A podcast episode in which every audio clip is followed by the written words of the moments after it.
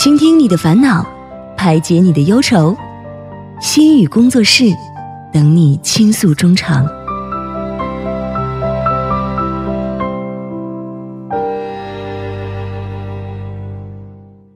何以解忧，唯有心语工作室。那心语工作室又在每周日晚上和大家如约而至了。我们很高兴邀请到两位嘉宾朋友，刘源老师和赵思维嘉宾。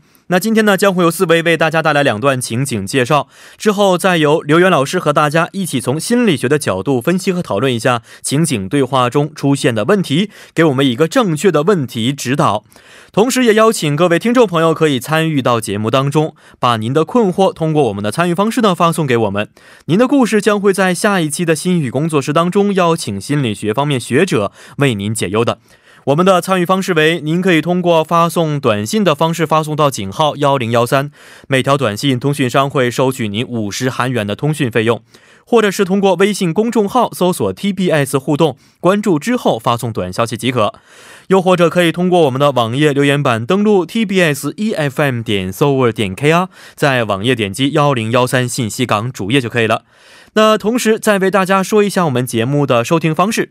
您可以通过调频 FM 幺零幺点三，或者是网站 TBS EFM 点 s o v e r 点 KR 中的 EFM 首页，以及可以在 YouTube 内搜索 TBS EFM 收听节目。那么错过直播的朋友们，也可以通过网站收听节目回放，还可以通过三 W 点 popbang 点 com，或者是 popbang 的应用程序搜索幺零幺三信息港，或者是幺零幺三新星航来收听也是可以的。那么在收听广播同时呢，也希望广大亲爱的听众朋友们不妨随手点击关注，因为幺零幺三信息港需要大家的点赞。好的，那么首先让我们有请今天的心理咨询师刘媛老师，刘老师你好。大家好，我是心理咨询师刘源。嗯，老师好。那另外一位朋友啊，是我们的思维啊，啊，老朋友，思维你好。嗯，主持人好，老师好，大家好，我是在韩国活动的中国自媒体人，很高兴和在这里和大家聊天。嗯，两位好。呃，又是两周没有见刘源老师了啊，老师过得还好吗？这两个星期？哦，这两个星期过得还不错。为什么呀？这么好啊？一直还要为什么？人家问过得不好，我想学习一下，是不是？我想学为什么老师过得这么幸福啊？是因为这个工作原因吗？因为我知道这个心理咨询师啊，对于心理学方面的这个知识应该是非常丰富，所以时刻可以给自己调节一下啊，应该是非常幸福的。老师有苦恼吗？平时会有有苦恼是很多的，可能这个苦恼能透露一下，让我们也平衡一下。原来心理咨询师有苦恼，有哪些苦恼？天气这个特别的闷啊，有天气原因，啊 这个我就帮不了你了啊。我也不是东海龙王，是不是没有办法去帮助老师啊？还有哪些呢？嗯，可能也会。对以后的这个职业的选择啊，长久的一个职业选择，可能会有一个嗯考虑哦。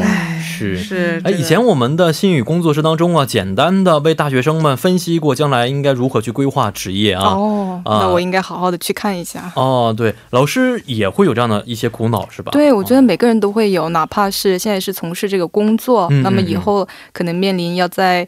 中国工作还是在韩国工作哦？那么工作的话是在什么样的机构工作？这些可能都是要考虑的。嗯，可能嗯会面临这样的烦恼，在面临这样的问题的时候，可能会有一个相对比较有效的方式，然后去解决它。这可能是从事这个工作的一些福利吧。我觉得每个人都会经历过这么一一个阶段在里边。嗯，老师而且很年轻，对于这样的未来的方向，应该是非常非常的。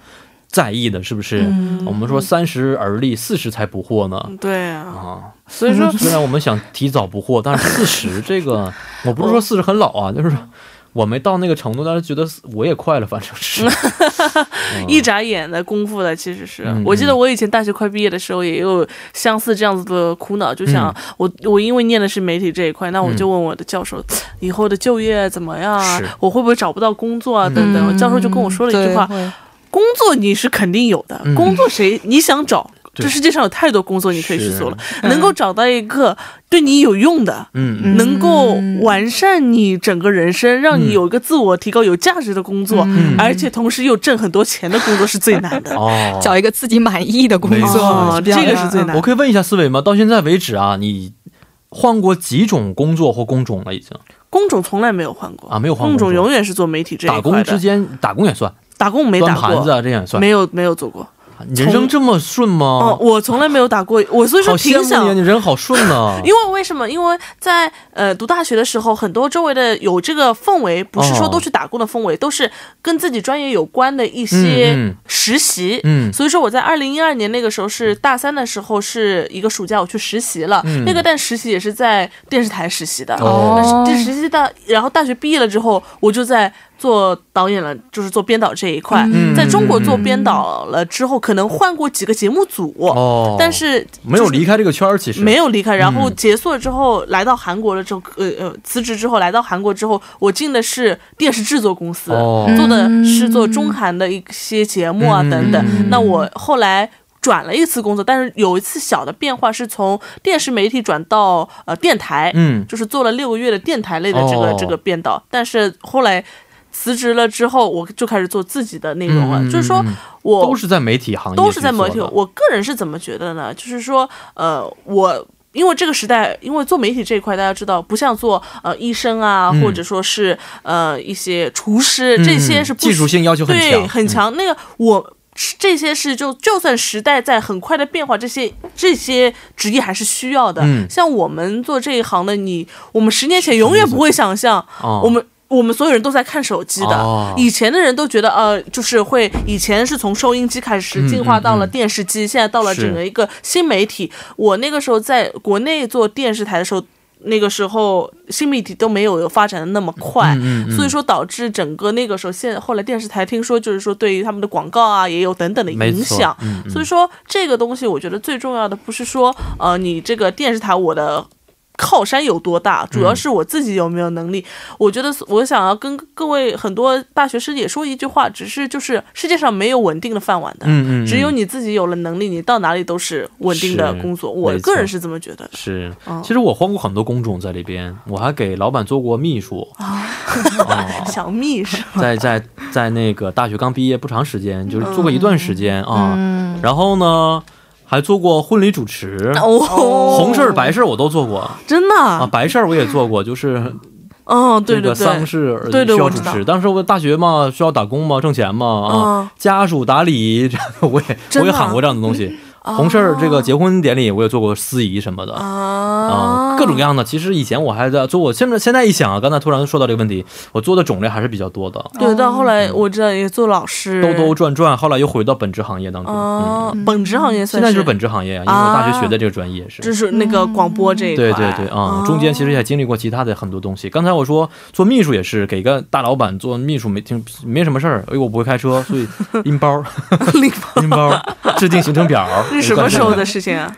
大学四年级啊的时候，那算是一个就是兼职打工的一个经历。对对，当时在广州那边啊，嗯嗯嗯，是。所以啊，我们突然说到的是这个大学生就业，是吧？人生的理想方面啊。那今天我们这个情景对话，其实是跟这个开场白有一些关系的，嗯，就校园方面出现的一些问题，是不是？对。好，那首先请啊四维给我们介绍一下今天的第一个案例。好的，我给大家带来一下第一个案例。我感到被孤立了，我该怎么办？老师你好，我在学校有几个很要好的朋友，之前我寝室的一个同学小文和我是玩的最好的，但是前不久我们俩就渐行渐远，不怎么在一起了。以前我和他都是一起上课，一起去食堂，渐渐就不一起行动了。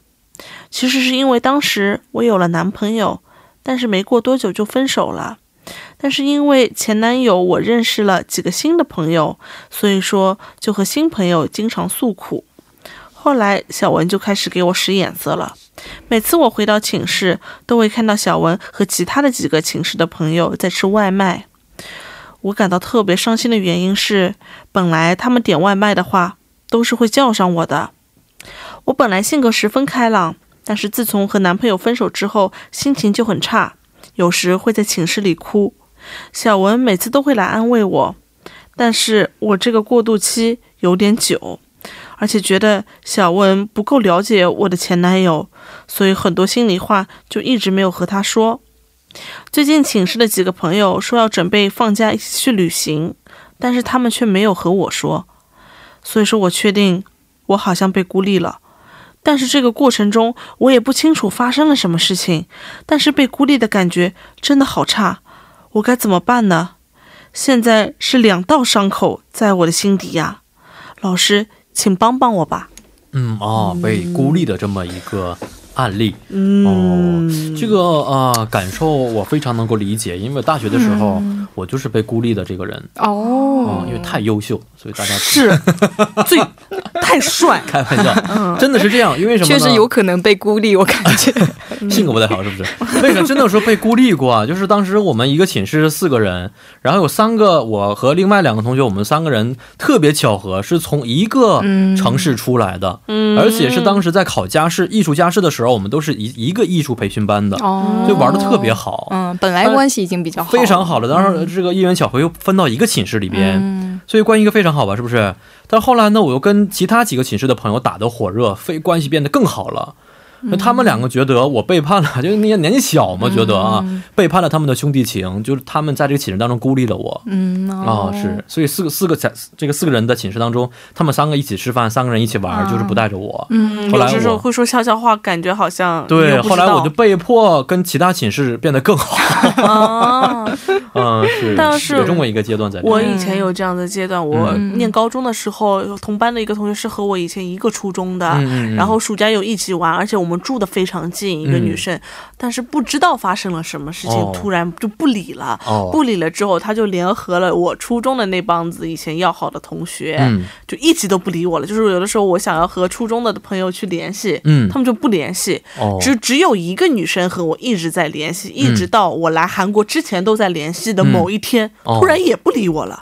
就是我听说是这个跟我一直联系的朋友。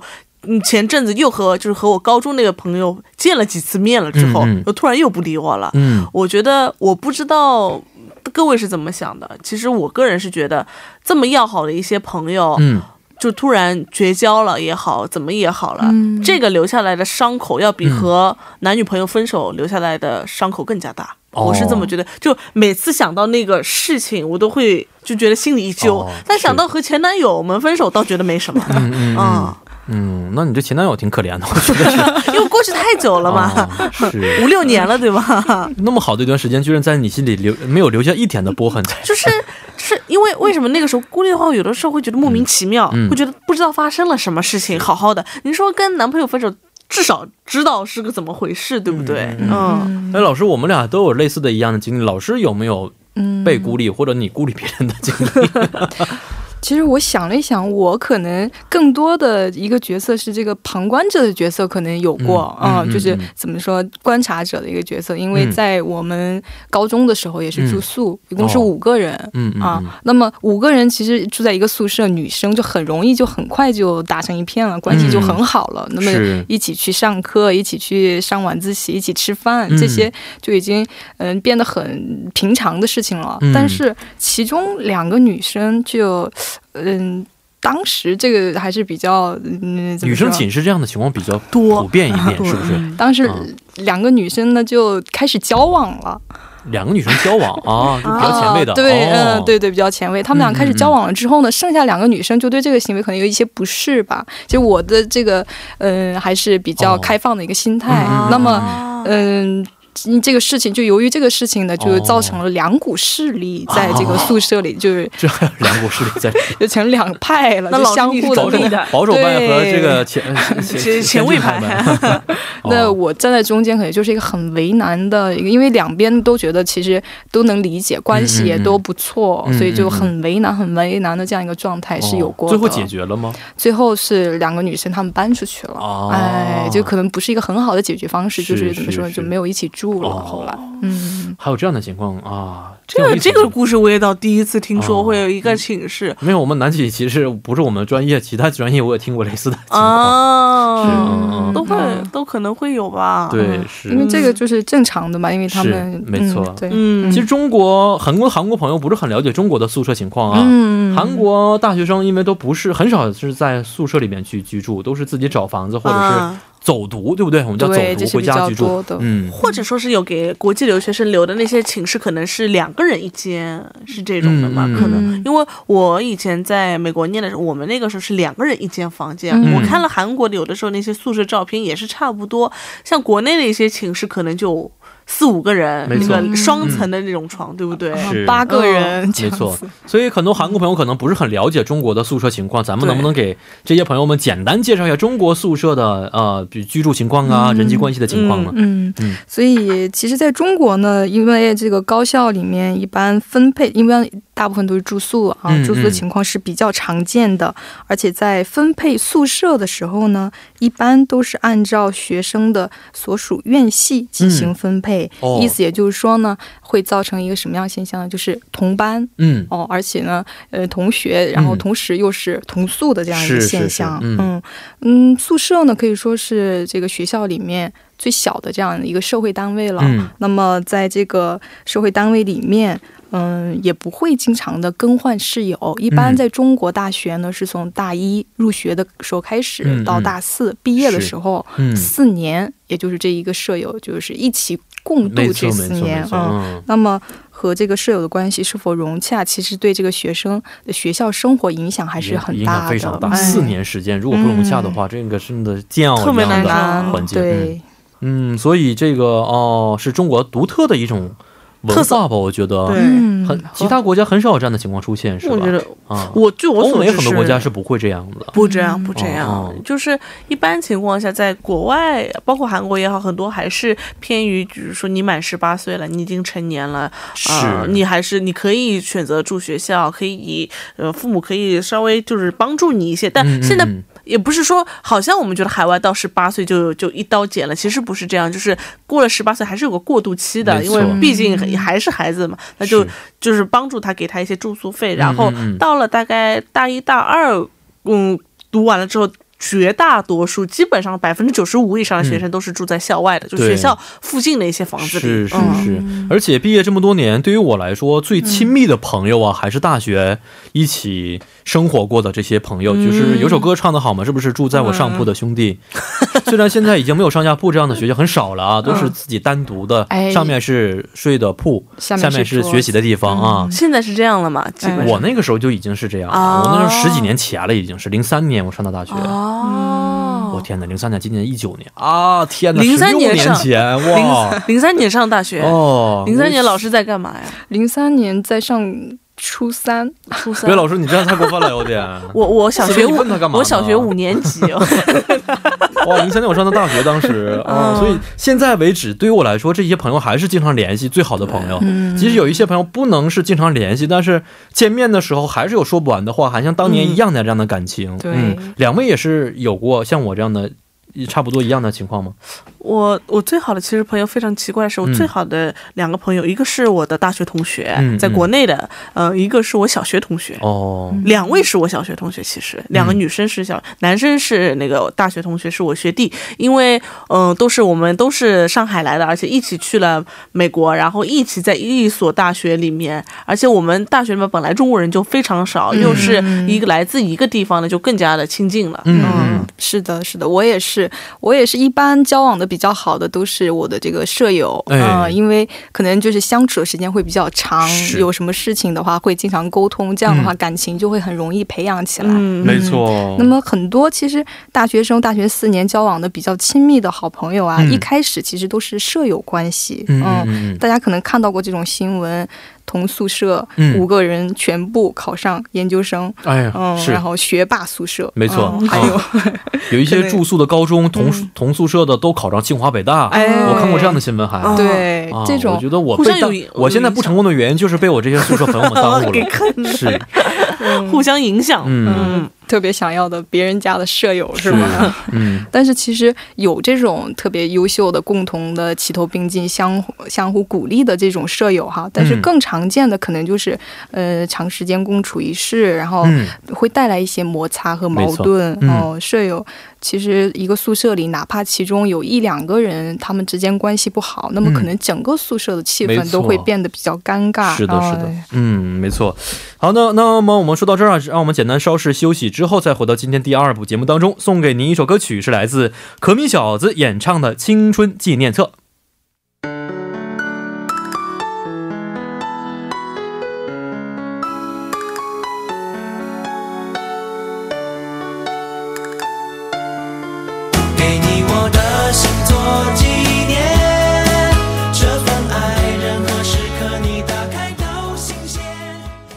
好的，在广告之后呢，欢迎大家回到我们今天节目的第二部环节当中。那么今天呢，在第一部中呢，提出了一个在校园当中被孤立的案例啊，因为这个案例实在是太有趣了，所以刚才在第一部中呢，啊，两位嘉宾和我说了非常多自己的一些亲身感受啊。我刚才已经说过，我在大学的时候啊，其实跟宿舍朋友们稍微有过一些摩擦的这样的一些事件，其实也不是稍微啊，整个大学四年，第一年很好，后面三年基本关系非常不好。然后呢，那那不能换宿舍吗？不能换是，后来我自己买了张床，在其他宿舍住的，是嗯，这也是一个解决办法。嗯，因为他们三个人跟我们，因为我们男生只有十四个人。学习我们这专业的人很少，女生是有三十五个人，我们有男生十四个人。刨去他们三个，我们剩下的这十一个人关系非常的好。嗯，所以很多时候人家会误会，觉得这种事情只有女生之间会发生。男生也男生其实有的时候也会有这样的比较个人的情况，但很少啊。但是我们因为学习艺术专业的，虽然不是完全艺术，男生心思比较细腻一些，要比其他专业啊。是这个时候可能其有一点小想法的话，这个关系。就变得特别的敏感一些。对，其实也是女生这个团体当中发生这种情况比较多的一个原因，也是女生心思比较细腻，她比较敏感，对于别人的一些眼神或者行为啊，她感知的比较这种能力比较强。那么可能学艺术的这这个男生，他也是比较敏感的在这一方面。对，但后来大学毕业那年有一种毕毕业毕业晚会之后，不是有聚会吗？请老师们一起吃饭喝酒。呃，我们叫散伙饭，是不是？后来我就跟这三个兄弟说开了，借着酒劲儿，这片儿就接过去了。后面也偶尔联系联系，是。其实我觉得年轻的时候都会有这样的一那样的一些小摩擦。对，这也是对我来说一个记忆。嗯，将来可能在处理类似的一些事情的话，可能有更多的一些经验，很好的去更好的去处理，是吧？是的。两位有过这样的摩擦吗？就是。之前就是说到那个小学，其实我我小学的时候，我现在最好那个小学的朋友，其实是以前在小学时候孤立我的那个朋友哦。然后嗯，不打不相识。呃，对，那个女生她是我们班班长，学习特别好，是模范生。然后可能我照这个，我嫉妒她。对，按照这种桥就桥段的话，在电视剧当中，应该你是班渣才可以。嗯，那班长和班渣也没有，就是学习倒还 OK，可能就是在班上最顽皮的，可能比男生更顽皮一点吧。我小时候，那她是我的同桌，然后有的时候会欺负她等等。然后那个女生她呃。她我算是我，因为你知道，因为虽然是一个班里的，但是她是我们班最大的。我是我们班最小的，其实说按照这个年龄年纪对年纪，所以说所以说怎么说我可能更幼稚一点，他可能比我更加成熟一点，因为小孩的发发育的话，他差距会稍微呃比我们成人更大一点，然后他就比较成熟，然后我们上海人就说他门槛很精，就有这种话，就觉得他的心思很喜欢算计啊，城府很深，就这意思。后来到了大了之后，我们又小学同学聚会了之后，又看到他了，又看到他之后，就感觉小时候那个。形象完全不见了，而且他读念的专业念的是动画专业，又和我比较像，然后我就把他介绍到我们我那个时候电视台那个组里来，来来工作，工作了一起工作之后，我先来韩国那个上语学院上班了，过了一年，他跟着我一起来韩国了，他也来这边，但现在他回去工作了，但是因为这个时候事情，我们关系越来越好。去年呃前年我妈妈动了个手术的时候，我没有经常在身边，是我的朋友每周去看我妈妈。哦，嗯。这样我觉得就亲如姐妹了，已经。对对对。像我们独生子女这种的话，就是相当于是亲姐妹一样，亲兄弟一样的关系。对对对。也可能也是那个思维不计前嫌啊。之前虽然有这样的事情，我觉得他也不介意啊，都不介意啊，就是可能不会特别去嗯特别在意这个事情，反而想要好好的相处。对，没错。嗯。好，那我们回到这个案例当中来啊。嗯，案主我们的出现的这个问题，我们首先总结一下，好不好？哎，嗯，其实案主本来是和同宿舍的其他的舍友呢，就是相处的很好，嗯，还和同宿舍的小文是好朋友，常常同出同进。但是交了男朋友之后呢，和男朋友在一起的多了，渐渐的可能就和舍友产生了距离。嗯嗯，这个案主和男朋友分手之后呢，发现在宿舍里点外卖也好啊，或者一起出去旅行也好啊，类似宿舍集体活动，好像其他人都。不会邀请自己一起，嗯，他感觉自己好像离他们，哦，距离很远，觉得自己被孤立，遭到排斥了。哦，是，其实我们有个单词就是重色轻友，是吧？男生我觉得很正常，女孩子也会出现重色轻友的情况吗？当然有啦，哦，就是那种秀恩爱特别，就是我有一个朋友，就是约好时间吃饭的，但是那个时候还不是男朋友，就是他喜欢暧昧的对象突然联系了，说你要不要出来？肯定就是把我们撇下了。男人走，哎，有这种情况，这种情况，老师也做过类似的事情吗？这种情况就比较招人嫌了，是吧？哎，对，我想表达很招人嫌的，有被忽视的经历。啊。所以，但如果老师是这样子碰到这样的情况，老师真的很喜欢那个男生，但是就是今天约的只是不是很重要的，只是住的很近的朋友，随便说吃个饭吧，那行吃个饭。但突然，嗯，突然老师，比如说另一半来联系老师，老师会跟朋友说啊，下次再吃饭，我。还是说毅然赴约呢？跟朋友们在一起。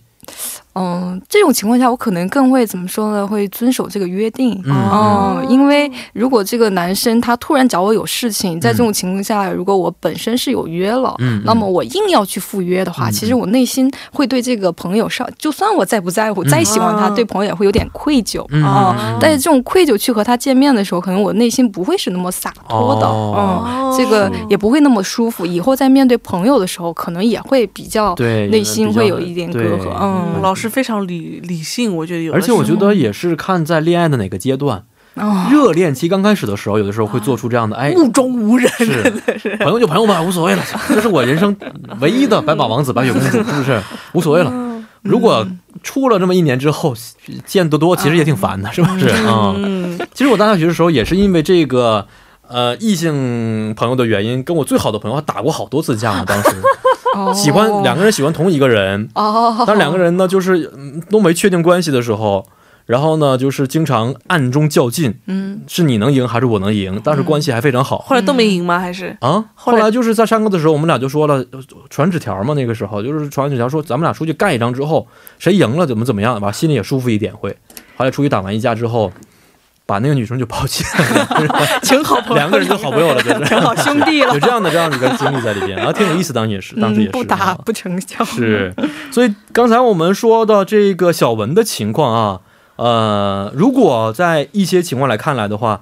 是不是可以认为他是被其他同学凌霸，或者说是一种被孤立的情况呢？嗯，哎，这个案主呢，其实他现在面临的这个现象呢，我们在心理学用语可能叫做宿舍内的这种社会排斥。嗯，其实也就是这个案主他和整个宿舍之间关系发生了一个断裂。嗯嗯，案主他主观可以感觉到其他人对自己的忽略、排斥，还有拒绝。哦，在宿舍生活当中，他可能觉得难以和其他人维持这样正常的一个人际关系，嗯嗯，哦，还不被认可啊，而且宿舍的集体活动他也不邀请他一起参加，丧失了这个参加的权利，嗯嗯。那么同时呢，对于宿舍的这个归属感啊，我也是这个宿舍大集体的一员，可能这种归属感呢也受到了一个阻碍，他会觉得自己不属于这里。是，我觉得人类的天性嘛，就是群居动物，是吧？对，有社会性在里边，所以一旦是在这个社会当中被孤立被。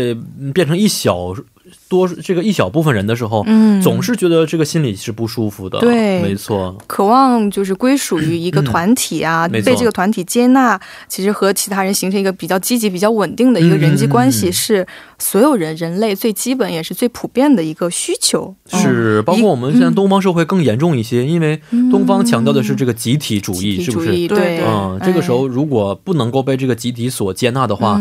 不管是在校园当中啊，还是在社会啊，还是在职场当中，都会遇到这样那样的一些麻烦在里面。对对对，我记得我有个朋友，他最近女儿出生了，我们以后后来就问他，如果以后女儿长大，你不会担心她什么？呃，比如说呃学习不好啊等等。他说他不担心女儿学习好不好，他就担心女儿会。遭到孤立，这是他最担心的。是，嗯，如果因为在韩国很多有女高啊，都很多的综合电视啊、电影当中出现过很多这样的校园凌霸的情况，还是有有这些现象，这是他觉得作为父母最担心的一点。是，哎，是可能这种嗯排斥啊、凌霸这种现象是在初中和高中出现比较嗯怎么说频繁？哎，这个确实嗯，因为可能初中生、高中生呢，他们相对成熟还不是那么成熟，可能到了大学生这个阶段，今天我们这个案例讲的可能。就是相对比这个初中生、高中生要那么成熟一些哦，但是可能也是会用一些这种排斥的一些方式去处理关系。嗯，呃，这个心理我非常的理解，而且我觉得这个人的幸福感其实也跟社会能不能接纳，是不是被大众所接受也是有很多关系的，是吧？哎，对。好，那我们想知道啊，如果会产生刚才我们案例当中说的这样想法的话啊，呃，会对案主产生哪些影响呢？嗯，其实对案主这个产生的影响，其实还是相对比较破坏性的啊。这种可以对这个他的认知哦产生一种影响，对他情绪，甚至于对他行为都会产生一个影响。首先，我们来看认知的话，那么一个被。排斥的人呢，他会为了要保护自己，嗯，他可能会有意的，因为有的时候我们说一个巴掌拍不响，有的时候被排斥的人其实可能自身是有一些，就像刚刚思维说的，是有一些问题的，对啊。那么被排斥的人，有的时候他为了保护自己，他可能有意的要忽视或者去回避自身的这些弱点，所以他也就是说思维上他抗拒对自己的一些行为进行一个反思和观察，嗯，可能在这个认知上陷入一种叫做认知解体的。状态，也就是说，去避免回避自我觉察，嗯，那么这种就会造成有的时候我们说被排斥的人，嗯，这个时间长了，他可能会有一种呆滞的感觉，呆呆的，嗯，还有的就是。受到这个社会排斥以后呢，有些人他的逻辑思维能力会下降，这是什么原因呢？因为有的时候我们受到排斥之后，其实这个情绪是比较负面，而且比较强烈的，会产生一些，然后这个嗯很失落，然后很羞愧或者等等的一种很强烈的一个负面情绪。那么我们自我的一种嗯自身的要分配一定的这个资源去调控这个情绪，那么这个时候分配给认知的这个资源呢，相对就会。减少哦，嗯，那么也就同时也就说明他的这个思维能力会下降哦，也就导致他的思维能力下降。嗯嗯，有的时候，嗯，我们可能会觉得，要是我这个情绪上来，呃，火特别大的话，就好像就思考不了了。其实也就是哦，这可能就是这样的一个体现，就是情绪，嗯，分配给情绪的这个资源是很大的、很多的时候。嗯，这个是对认知方面的一些影响。哎，认知上还有社会排斥呢，它也会就是激化。嗯。一个敌意，也就是说，被排斥的人，他可能会对这个排斥他的人，甚至是产生敌意，哎，产生甚至是不相关的人。我们知道，其实，在很多年前，中国出现的某一个大学，哦，马家对对对，产生的这个社会影响，就很多人在已经反思。对，是吧？啊，这孤立之后带来的这个非常严重的后果了，太严重了，这个很严重的攻击性、攻击性的行为。没错，是的。嗯，好，那这个对认知方面的还有哪些影响在里边呢？哦，对情绪的这个影响也是比较大的，因为刚刚也提到会引起强烈的负面情绪。是的，嗯，难过啊，痛苦啊，孤独，然后还有嫉妒等等哈。嗯嗯。就是其实还比较值得注意的一点，就是很多学者认为。遭受到排斥之后呢，这个被排斥的人他会产生一种情绪上的麻木感，这种麻木感呢也是一种自我防御机制，嗯，为了保护自己啊，为了。去降低这种排斥对自我的一个伤害哦哦，相当于就是我把这个感情麻木了之后，我可以减少自己的伤害。对，其实它是一个回避，所以我不在乎，我无所谓。然后就是嗯，你们可能哎，自我麻痹，嗯，是哎，这个是非常可怜的一种方式啊。对，还有哪些影响吗？还有就是会对行为上有一些影响了。刚刚也说到，嗯，他可能会出现一些攻击性行为。嗯，那么另外呢，因为我们会说他会逐渐的去去回避对自我行为的一个觉察，那么就会。造成他会比较麻木，情绪上比较麻木的话，并不只是对他产生的这些伤害麻木，嗯，对于其他人的一些共情体验也会相对减弱。哦，那么也就是会发生什么事情呢？就是周围有人需要他帮助的时候，他可能也会默而就是不是，可能就他们曾经做过一个实验，就是让你去想象你被排斥，嗯，然后就是做这样一个想象，嗯，那么有了这样的一个想象之后呢，他就。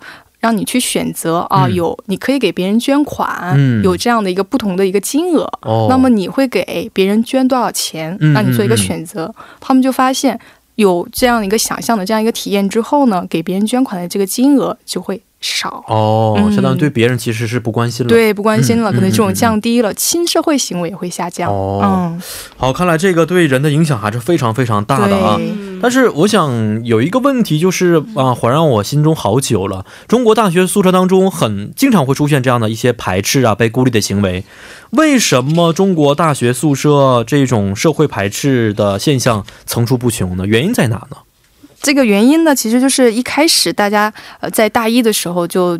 住到这个宿舍之后呢，很多人可能还是想要努力的，就是搞好关系，和谐相处。嗯嗯嗯。那么，逐渐的到了下半学期呀，第二学期，可能新鲜感过去，相处的久了，各方面的这个矛盾呢，也就会显露出来。哦。那么，其实出现矛盾的时候，因为嗯，就可能很多人他会觉得这不是事儿，我就忍一忍吧。那么这些矛盾呢，就是一个积压一个，然后另外一个在这样就是不断的累积。那很多时候这种矛盾呢，就有一天会另外一个随便一个可以触发他情绪的一个点儿，如果出现的话，可能这个矛盾就会爆发出来。是的，嗯，呃，韩国现在职场也出台了反霸凌的这样一些条款啊，对，啊，内容也是非常详尽。但是我们在生活当中啊，如果想去。具体的知道这些现象的话，有没有一些标准可以让我们知道经常出现的排斥现象有哪些呢？嗯，其实这个排斥呢，可以分为直接排斥，也有这个间接排斥。直接排斥的就是这个当事人呢，就成为恶意捉弄的对象啊，然后在这个当事人背后说他的坏话呀，影响其他人对当事人看法，或者就是在当事人面前哦，对他的这个失误，呃，毫不客气的批评，甚至起控这种。嗯。间接排斥的话呢，就是稍微隐晦一点。那么可能当事人在失落、伤心的时候啊，没有人过去安慰他。嗯，可能虽然这个当事人也很积极的想要去和别人改善关系啊，但是别人也不积极，就是回应他。嗯嗯。或者说，就是虽然认识他，但是也都嗯不跟他打招呼啊。还有的就是有事情啊，请求帮忙的时候，对当事人显得特别不耐烦啊，很敷衍。哎，不管说什么话都不怎么接话，这种其实都是间接排斥的表现。间接排斥。哎，但那这么看来，其实，在我们日常生活当中，这个间接排斥的现象还更加普遍一点，是吧？哎，对，这种间接排斥呢更加复杂。哎，相互疏远，然后嗯，如果这种嗯。相互的这种施加冷暴力，嗯，然后调查也发现呢，大学生宿舍内冷暴力其实也已经成为一个普遍性的现象。哎，有百分之二十六的六的这个大学生在遇到宿舍人际关系的时候，他们可能会选择冷处理，嗯，减少跟别人共事的这个时间或者机会，孤立对方。然后，如果这种冷暴力的这种表现啊，他就比较冷淡啊，轻视。甚至于嘲讽或者不关心这种形式，就是表现出来的时候，会给当事人带来情感和这个心理上的伤害的。嗯，是的，嗯，但是我们其实都知道，中国有句俗话叫做“一个巴掌拍不响”，是吧？嗯，孤立别人的人固然他们这个做法呀、行为是错误的，但是我觉得被孤立、被排斥的人本身是不是也存在着一些问题呢？对，所以遭受排挤的人呢，其实由于。可能由于他自身对这个团体缺乏嗯一定的贡献，他可能自己没有给这个团体做贡献啊，或者说他违反了这个团体的规定，然后自己的行为并不是那么的呃融融洽，就是去想要去融入这个团体，行为比较偏执，嗯，或者也会有可能是他的这个不太受欢迎的一些人人格上的一些特征，嗯嗯，导致他不被团体接纳，然后遭到排斥，嗯嗯嗯，一般来说呢，就是。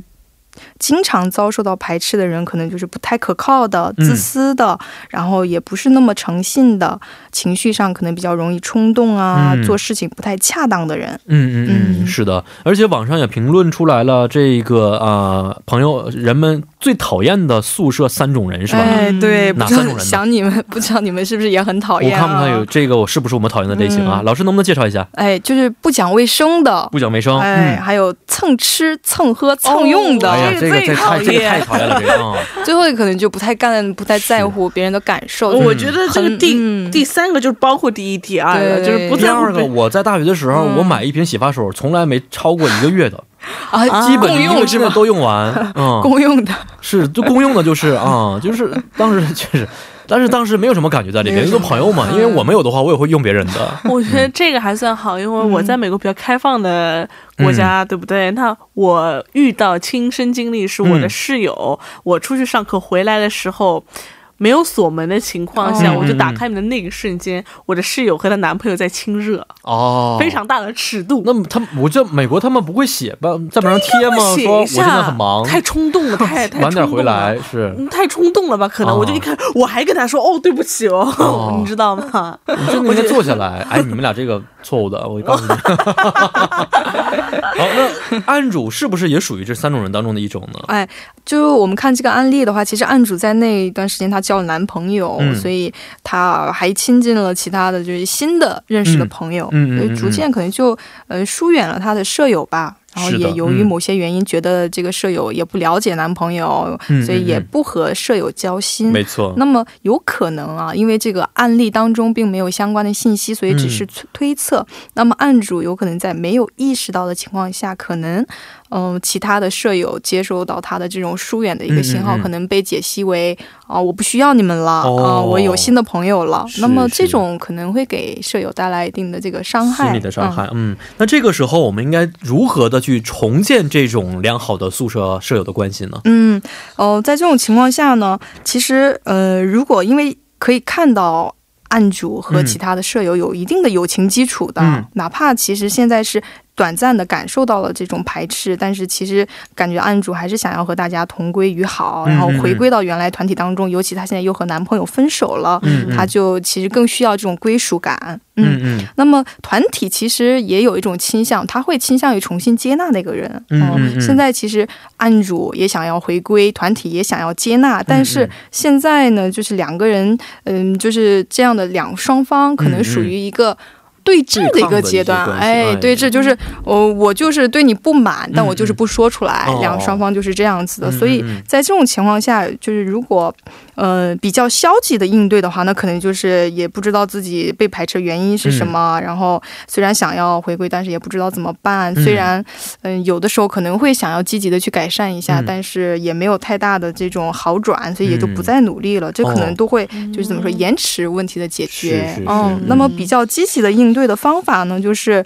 首先，他可能现在遭受到这种排斥，他其实内心的这种比较难过啊，这种孤独感肯定是有的。那么，他可能就是现在首要的一个问题呢，就是先对自己的情绪做一个调节。那么之前他可以回想一下，之前和舍友之间，他们还是有友情的基础的，还是有一些很好的回忆的。那么可以去尝试着去调节一下自己的情绪。嗯，因为冷暴力很重要的一个特征，其实就是。不给你直接沟通的机会，我直接就就是把你晾在那儿。哎，那么如果想要重归于好的话，其实这个案主就嗯需要打破这种冷暴力，就是需要进行积极的这种友好的互动。嗯，哦，举个例子的话，就是他可以是就是大家叫外卖。不带他的话，他可以主动询问，然后大家要不要叫外卖呀？我们一起点外卖。主动的和大家去进行沟通，然后说出心里的话，是吧？这样的方式来去进行沟通。去沟通，没错，是的。啊，也希望今天通过我们老师的这个具体的介绍啊，使得这个舍友的关系能够变得更加的好转起来啊。好，非常感谢我们的刘老师和思维，咱们下一期节目再见了。再见，再见，再见。好，那么节目最后呢，代表作家尹月和李京轩以及制作人刘在恩，感谢大家的收听。最后把这首来自老狼演唱的《睡在我上铺的兄弟》送给大家。幺零幺三信息港，愿成为每晚陪伴您的避风港。